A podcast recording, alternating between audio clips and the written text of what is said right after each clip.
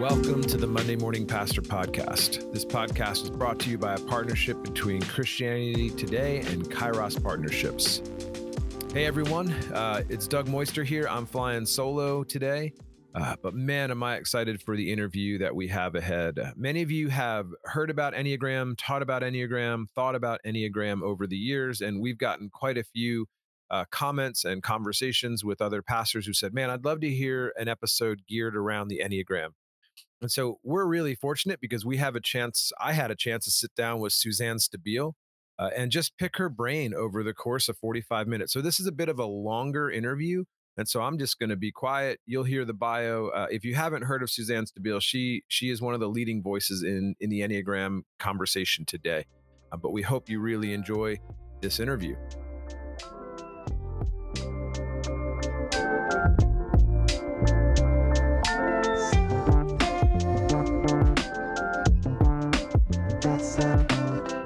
Suzanne Stabile is a highly sought after speaker, teacher, and internationally recognized Enneagram master teacher who has taught thousands of people over the last 30 years. She's the author of The Path Between Us and the co author with Ian Morgan Cron of The Road Back to You. She is also the creator uh, and host of the Enneagram Journey podcast. Along with her husband, Reverend Joseph Stabile, she is a co founder of Life in the Trinity Ministry, a nonprofit, non denominational ministry committed to the spiritual growth and formation of adults. Their ministry home, the Micah Center, is located in Dallas, Texas, and they have many audio resources available, including the Enneagram Journey curriculum. She has spoken at hundreds of colleges, churches, and conferences across America, and also teaches in the Baylor Healthcare System. She has taught at Richard Rohr's Center for Action and Contemplation and has also taught along with Father Rohr to an international audience in Assisi, Italy. Please welcome our guest, Suzanne Stabile.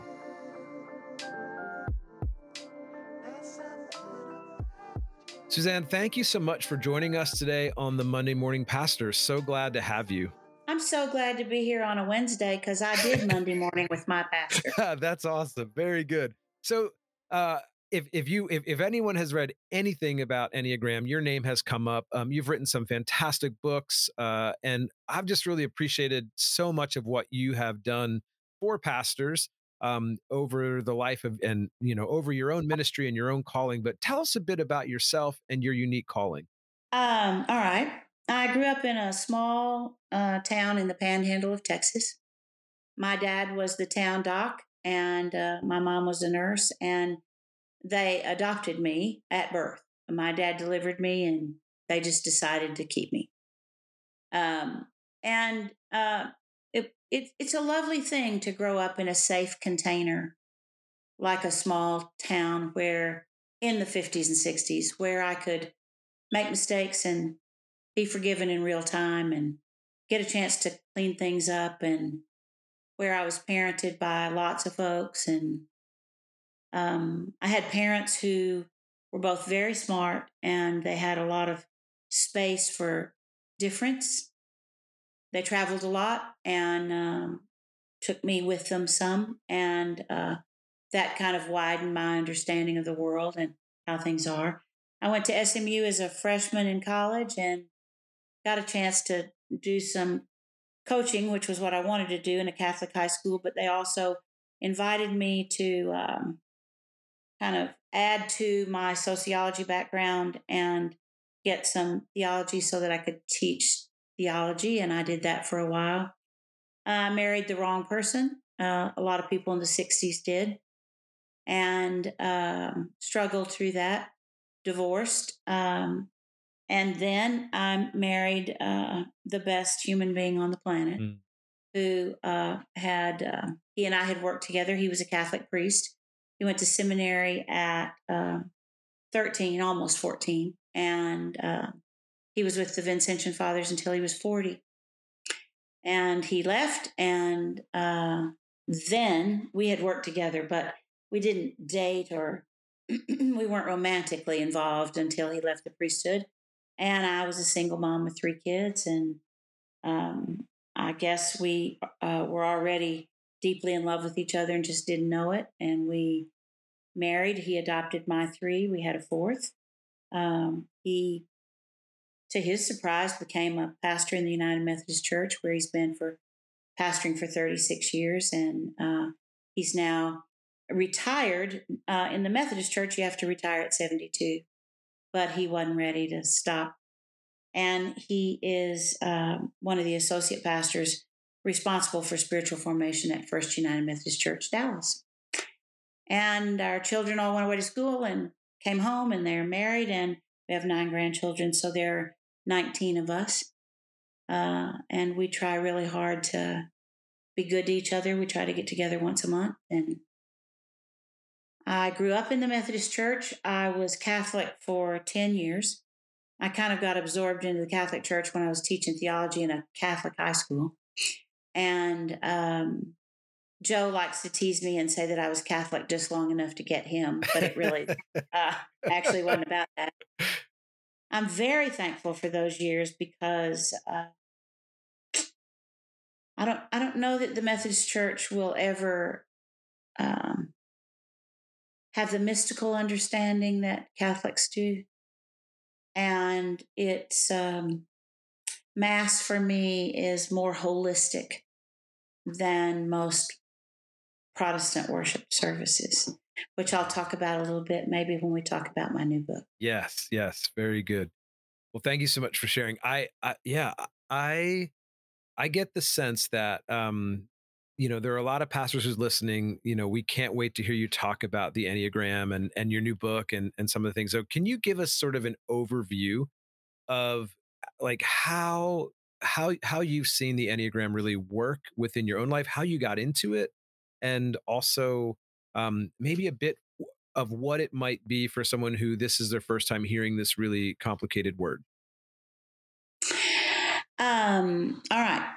Um, Joe and I had been married, eh, maybe, maybe three, four years, and um, kind of didn't know what to do with our history. Um, Joe had become a Methodist pastor, but we had had some significant spiritual experiences in our work in the Catholic Church. Uh, we worked together essentially doing what in the Protestant church we call re- revivals. Mm. Um, and we would go and teach in a church for a week. And we, our goal was um, Joe's in particular. I was the assistant, sort of. Um, I was the layperson Joe's goal was to introduce people to the reality of Vatican II. And we were modeling how lay persons and priests could work together.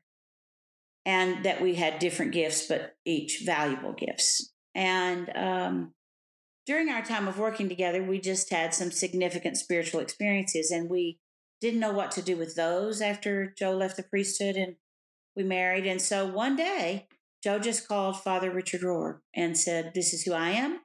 This is my background. Can my wife and I come see you in Albuquerque? And Richard said, Sure.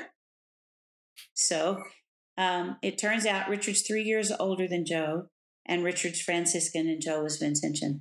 But they both went to high school seminary, had formation for both of them was very much alike, and they had uh, an awful lot in common. And uh, we spent a long afternoon with Richard, and he handed me a manuscript for an Enneagram book that he had written. And he said, Hey, I, I think you might find this interesting. Why don't you read it? And when we get together again, we'll talk about it. And it, uh, I, it made every page made sense to me. Mm. So we met again three months later, and he said, uh, after I talked to him about my response to his work, he said, You know, I, I think you get this intuitively. And uh, I know that you lead retreats and that you teach adults. He said, I would encourage you to hold this and study it for five years before you talk about it. Mm. And I'd be happy to walk with you through your journey. And I said, Okay. And you don't know me well yet, and pastors listening don't know me well yet, but I, you know, if I like something, if I hold it for five minutes without talking about it, that's a thing. so five years meant that I went really deep mm. and learned a lot. And I ended up kind of in a niche where there there isn't a lot, or wasn't 30 years ago, a lot of Enneagram teaching around the Enneagram and. Uh, you could learn a lot about the Enneagram um, from a spiritual perspective or a psychological perspective, but Enneagram and the things I do, not so much available. Mm. So that kind of made a way for me to. Um, I teach with storytelling, and that's because I think people can't remember uh, all that's offered about nine other ways of seeing the world if it's not tethered to something, especially people who don't intend to be Enneagram professionals in any way. So um, I've been teaching for 28 or years or so. Uh, more, maybe, maybe 30 now. And um, it ended up being um, a big part of my vocation, but I didn't expect that when I first learned it. Mm. In terms of what the Enneagram is for people who don't understand that, um, let me say that my motivation was that regardless of what I was going to do with my teaching, I wanted it to add compassion to the world.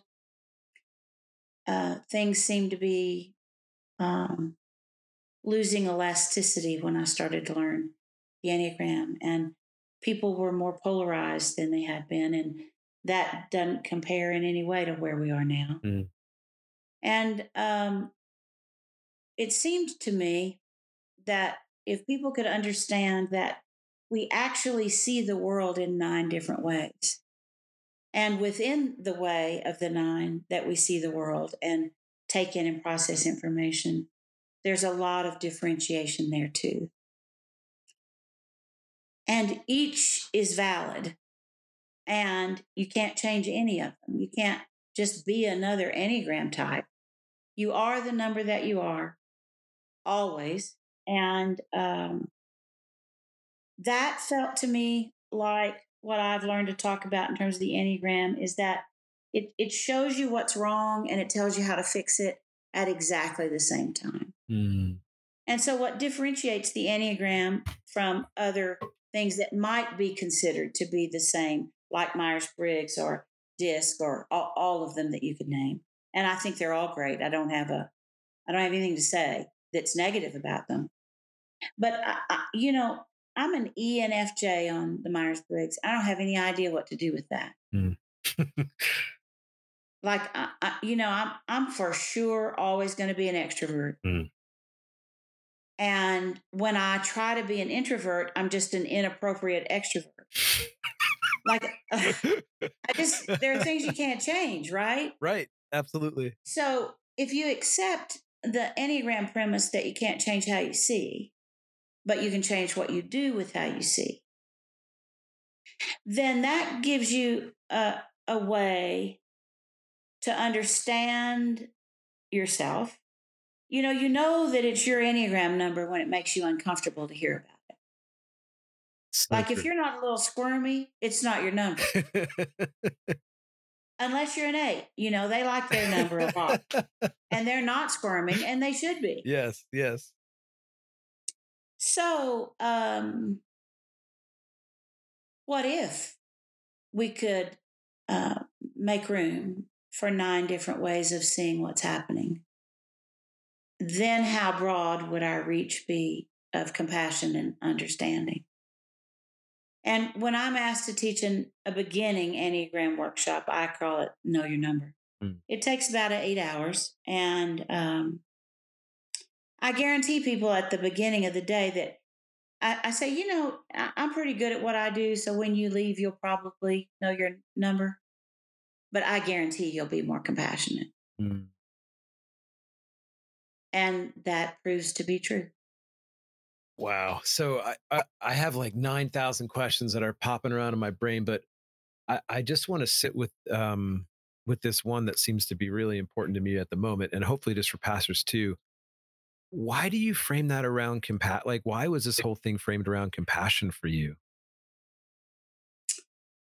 Well, the reason I started talking to you about the safe container that I grew up in is because I grew up around people who. Um, well, let me. I'll, I'll tell you a story. That's the way I teach best. When I was about 13, uh, my mother had the same group of friends. My parents had the same group of friends. You know, in a town of, of uh, 4,000 people, you you make friends within your generation generally, and there's nothing to do there in the 50s and 60s. The movie you could go to on the weekend. So they were all with one another playing cards or doing what they did, right? That that that was entertainment. And um farmers are quiet, but they're compassionate and quiet. And um one day I said to my mother, uh, you know, this woman, uh, she gossips all the time. I'm so surprised that you're friends with somebody like her because she's just a gossip. And my mom said, Well, you know, Susanna, I'm, I'm planning on staying here till I die. I could I could live here a long, long time. And my mom lived to be 92. Mm. And um, she said, I could I could live here a long time. And if I start eliminating people from my life who do something that I don't like, I'm going to be pretty lonely when I'm old. Mm. So here's what I can tell you I think she gossips because she's lonely. This is what my mother said. I think she gossips because she's lonely and it feels intimate to her. That's compassion. Mm. And that's the container I grew up in. And it's like we're all stuck here together. So we better just figure out how we can each bring our gifts to the table. Mm. And they did that figuratively and literally. Every each one of these couples that all became friends in the 1930s had their thing that they cooked. So my dad was a fly fisherman. So when my mom and dad had everybody over for dinner, they had trout from Colorado that my dad caught. But the guy who raised cattle, we had steak. And we had a, a the people who owned the movie theater, he loved to make rabbit stew.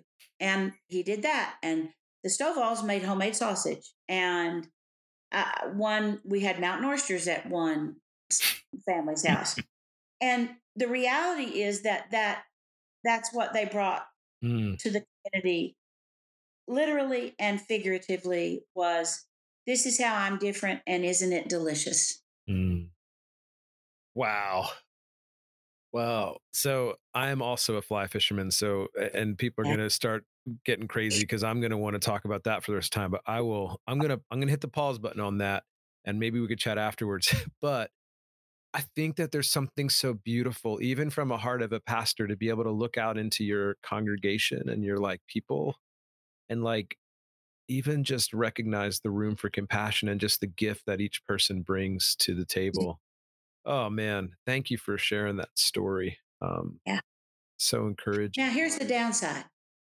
You know, if you're going to look at the congregation that way, then you're going to understand that you can never preach a sermon that will please all nine types. Oh. No such thing. There is no such thing.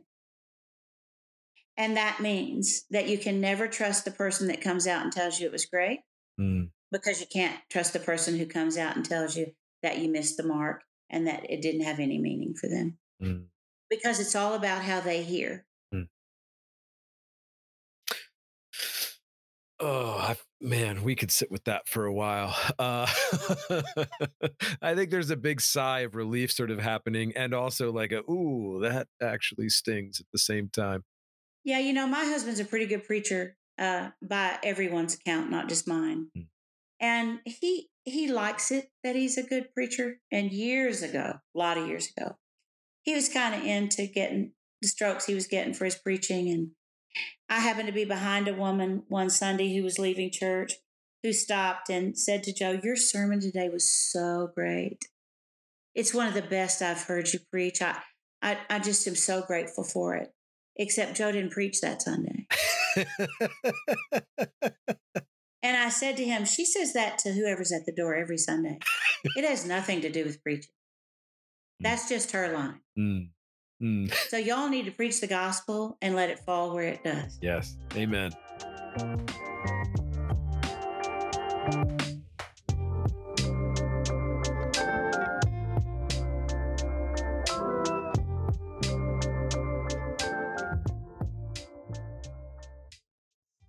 All right. So you first of all, your work has been so helpful personally. Um, I'm in the process of of uh, spiritual direction certification through Accrue um, Sustainable Faith, and uh, we've had a chance to to to look at quite a bit of your work, which has been such a gift. Um, but to my family, to my church, when I do premarital counseling, uh, we we hand them road back to you, which which you co-authored with Ian, um, and I've loved just how it has brought about such great discussions and great ways for people to begin to process their own stuff uh, and mm. also have a vision for transformation and healing um, that just seems to come in countless ways. So tell us a bit about your brand new book, The Journey Towards Wholeness. Um, okay. Uh, the the road back to you is the primer. It's like here's how you know your number. The path between us, which is the second book, is to answer the first question that people ask once they know their number, and then that is, how do I use this in relationships? Mm. But the journey uh, toward wholeness is how do I use this in my relationship with myself and my relationship with God? What difference does the Enneagram make on this journey that I'm on toward trying to be uh, a more whole and more holy human being? And the short answer is um, balance and appropriately using the moves on the Enneagram. So, um, I don't know if you know this, but um, nothing was really published about the Enneagram till the 1970s. Prior to that, it was all just, you know, in diaries and notes and teaching notes from people all over the world, actually, and from every faith belief. And um, I think that those of us who have been teaching the Enneagram for a long time worried that this time would come. Trendy Enneagram. yeah because it's so much more than that. The Enneagram is spiritual and it's ancient spiritual wisdom. And it needs to be treated as such. And in that reality, then I know that I'm created the way that I am, that my my worldview is that God is all benevolent, all grace filled, and all loving. And that whatever happens in my relationship with God, there's nothing I can do to get God to love me any less, and nothing I can do to get God to love me any more. So, how then can I be more aware of God's love for me and more aware of how I can live fully into that love by becoming who I am essentially instead of always leaning into my personality? So, um, in the I don't know, maybe in the 1940s and 50s, 40s. Gurdjieff is the modern grandfather of the Enneagram, and he started using it uh, in a spiritual formation school that he had, essentially. And at the same time, there was a guy named Maurice Nicoll who was English, and he wasn't doing Enneagram work, but he was doing spiritual work. And he said you know, um, we all have only three centers of intelligence, and they are thinking, feeling, and doing. And they each should be used for their intended purpose. Well, if you take that teaching of his and you lay it on top of the Enneagram, then what you end up with is that there are three numbers that are thinking dominant and they're all right beside each other in five, six, seven eights, nines, and ones are doing dominant, and twos, threes, and fours are feeling dominant. So that's great. And then a woman named Karen Horney, who was German American, came along and she said, you know, all people either first move toward other people, away from other people, or against other people. So if you put her work on Maurice Nicoll's work on top of the Enneagram, then in each one of those triads, you had one number that moved toward, one number that moved away from, and one number that moved again. When things line up like that, then you know they're true. Hmm.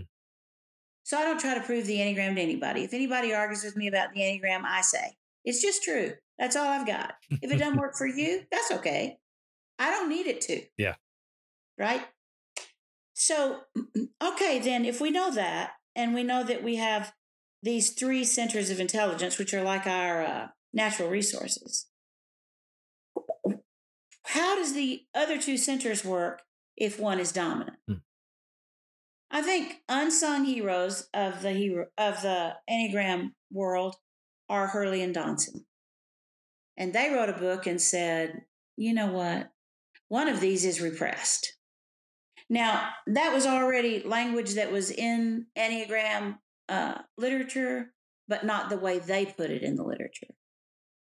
And they kind of said, you know, you better figure out how to bring up this one that's repressed, because if you don't, you're always going to be out of balance. Mm.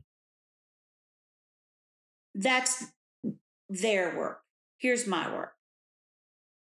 I think the stress move in the Enneagram is very important. So if you look at the diagram of an Enneagram that is the right one that's used primarily, and you follow the arrow that goes from your number to another. If you follow the arrow, it shows you the number that you go to in stress. Go to is not great language that you can draw from when you're stressed. If you go against the arrow, it's the number that you can draw from when you're secure the assumption that was made by Enneagram teachers and persons is that when you're stressed, you go to the unhealthy side of that number. Mm-hmm. And when you're uh, healthy or secure, you go to the healthy side of that number. That's not true. Mm. It's easily possible for you to learn when stressed to draw from the high side of your stress number, mm. from the healthy part. And it's just as easily possible for you to draw behavior and energy from the low side or the unhealthy side of your security number when you're feeling secure. Nobody has talked about that in published literature except me. So that's a new piece in this book. And, you know, I got to the table after Richard Rohr and Riso and Hudson and Helen Palmer, and those are my heroes and my teachers.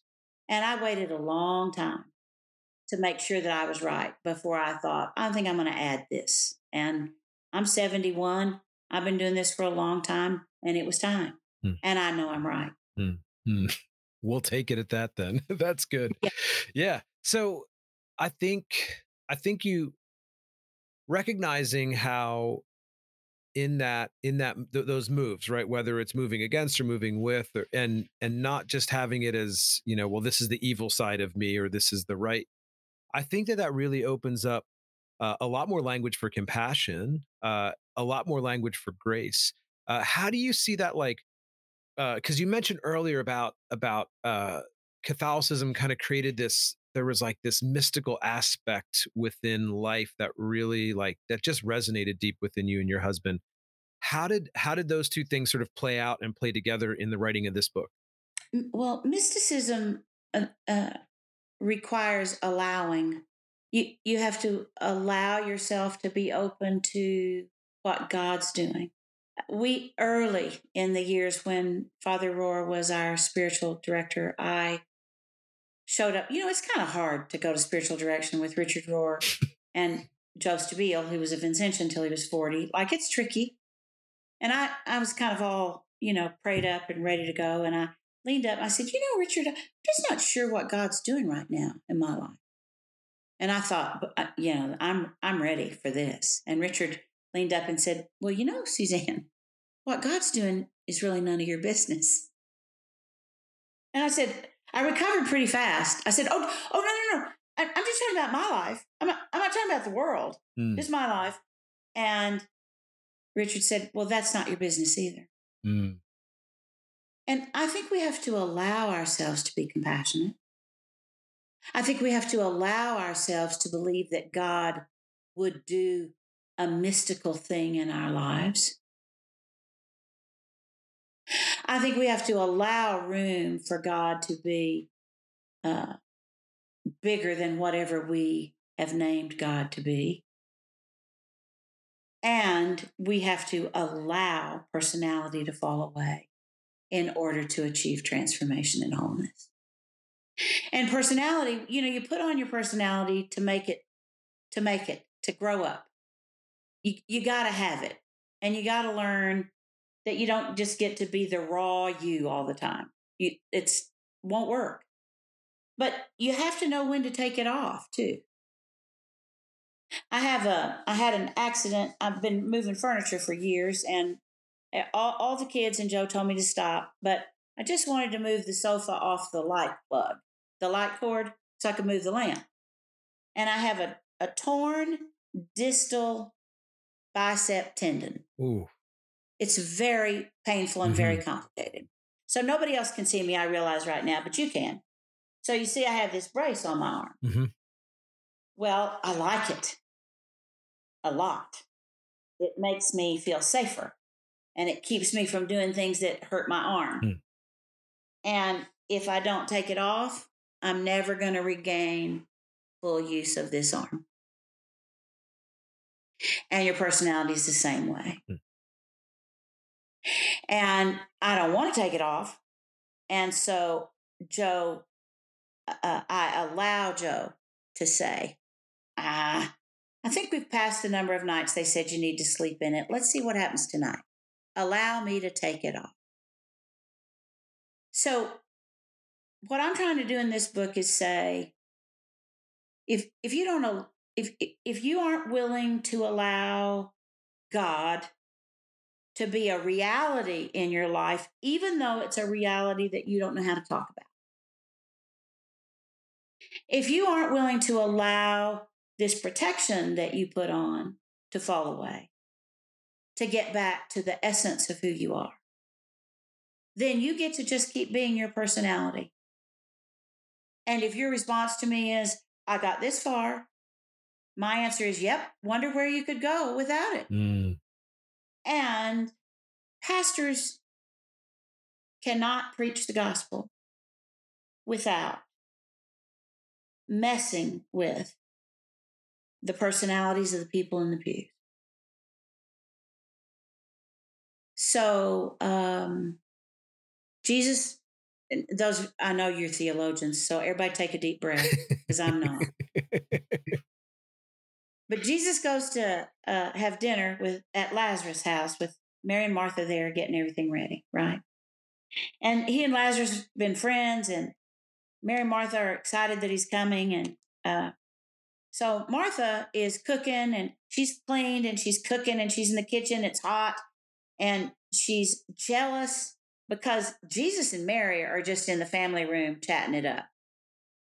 And Martha gets to a point where she just gets so frustrated with it, she can't stand it. So she goes in and she says, well, Hey, what, what about me? I'm in there trying to get dinner ready and doing all this work, and y'all are just talking.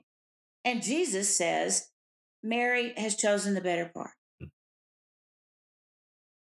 So here's what it took me. Joe's a lectionary preacher, so I get to hear that every three years. And on year nine, after I learned the Enneagram, I realized as a two, like Martha, that the fact that I think I'm serving God doesn't mean I'm serving God. Sometimes I'm just serving myself. Mm. So that uh, made it possible for me to allow a little bit of my personality to fall away and to ask a deeper, broader question of what is mine to do. So, since that Sunday, the question that determines every day for me is what is mine to do? Then the only way I can get there is by answering what is not mine to do. And the only way I can get there is by looking at my two-ness. And the only way I can do anything about my two-ness is by bringing up thinking because I'm feeling dominant and thinking repressed. Mm. And the only way I can bring up my thinking is by doing spiritual practices that tend toward that instead of spiritual practices that tend toward all the cuddly, mushy giving of my two-ness. And then I have to answer the question what am I willing to give up for transformation? And essentially, that just walked you through my new book. Dang. That that was beautiful. Um, so I, I this I don't want this to feel like a hard turn because I think it's really related. But like, so so many pastors are in that moment, right? Like we've been working and slaving at the stove and the stress levels beyond belief. I mean, you've seen the statistics. It's it's crazy. People are tired, they're on the brink of burnout, they're already burned out. Um, and yet there seems to be this deep, deep longing for wholeness.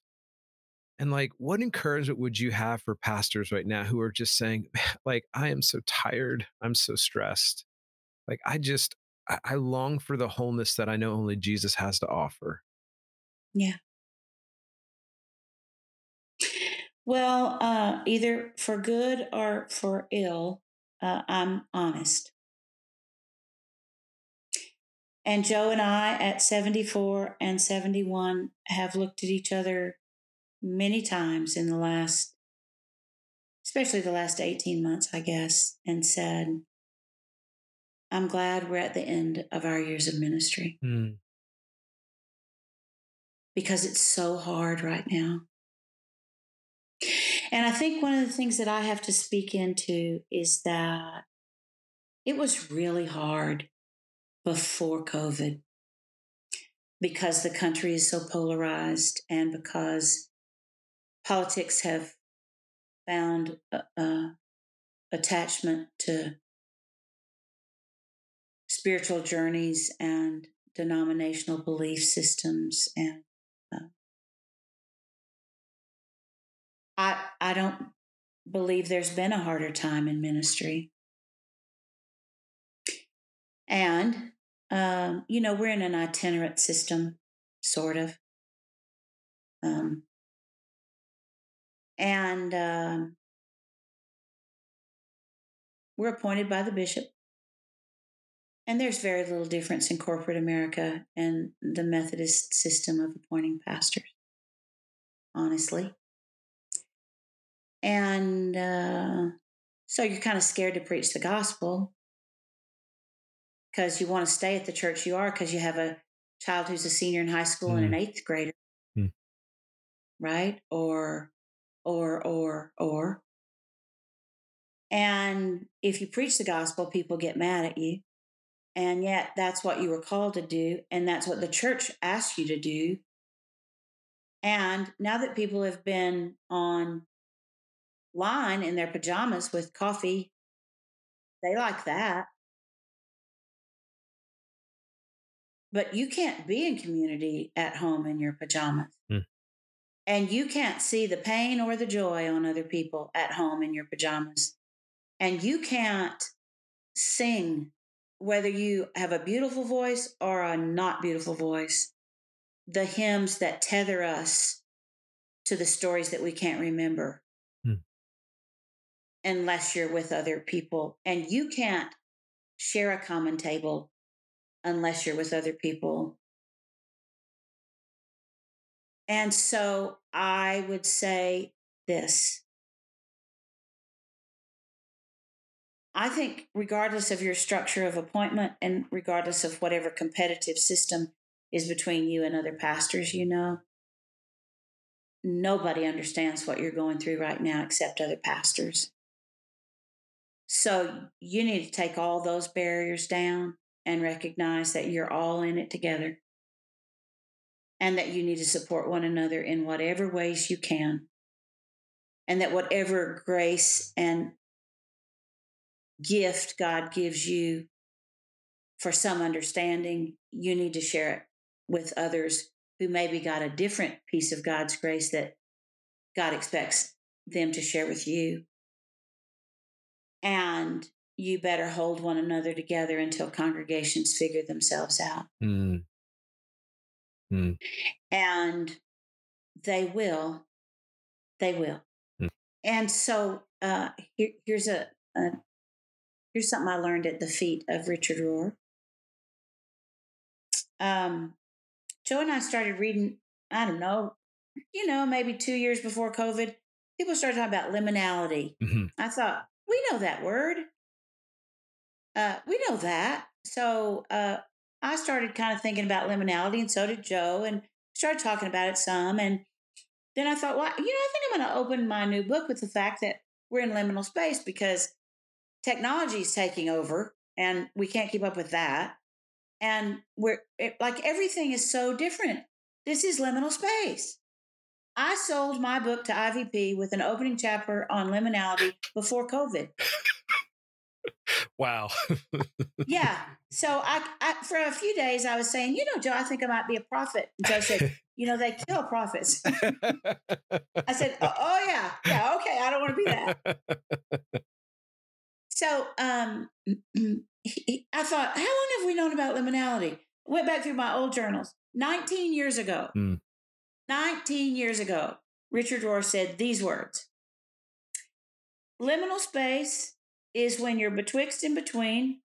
God always tries to push God's people into liminality because it's the most teachable space. And then he sat there for a minute and then he said, No, no, I, I think maybe it's the only teachable space. Mm. So, what if pastors were getting together and saying, okay, what are we learning? And how can we ask our people to ask themselves what they're learning? And how can we use this time of learning to make the changes we need to make you, you know, another trendy word right now, along with Enneagram, is deconstruction. Oh, yeah. Right? Well, I'm making hay while the sun shines with the Enneagram, and y'all should be with deconstruction. Mm. Right? Use it. Mm. And then offer us a safe way to deconstruct and a path for reconstruction so that we can still be the church. It just may look different. Hmm. Well, I think you might be a prophet. Uh, and I promise I won't kill you. But I feel like those words, uh, my prayer is that those words are like wind, uh, fresh wind in the sails, and sails that have been slumped for a while. But that, that, that, that, that word of just permission of learning, permission of leaning in together, permission of of yeah, the pastor's role. I mean, even looking at the prophets, right? Like I've been sitting in Jeremiah 18 for the last few weeks, and um, I'm just struck with the reality of, you know, this this pot that we constructed, it got an air bubble or something in it. It had to get pressed back down but yeah. the but the joy on the potter's the joy of the potter's of the potter on the potter's wheel is one that yeah. I think we get to participate in. And we don't do it alone. We have Christ uh, with us, in us, through us. We have the power of the Spirit, uh, you know, moving our hands in, in ways that we never thought would be able to move. And we have the we we are creating with the with the Creator of the universe. We're co-creating with the Creator of the universe. And dang, that gets me excited on a Wednesday afternoon and my hope is on a Monday morning, pastors are hooting and hollering. Um, Suzanne, it's been so good to be with you. Uh, thank you so much for your time. We've been asking our guests this season just to leave pastors with the benediction, and I I, would appreciate. Uh, I would love to ask you if you could do that for us as well. I'd be happy to. Uh, I, for those who are Enneagram wise, I think you will hear that um, that there is a, a peace that is particularly for you. Uh, it is my hope that God will use our time together to encourage all of us to desire more time together. And that we can each know that in God's eyes, I pray that you will know that you are good.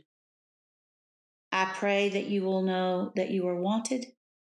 I pray that you will know that you are loved for yourself and not for what you do. I pray that you will know that you are seen for who you are. I pray that you will never believe or feel like your needs are a problem. I pray that in the midst of all that's happening, You'll know that you are safe. You will know that you will be cared for. You will know that you will not be betrayed. And I pray that you will know that your presence matters. As we move away from this time together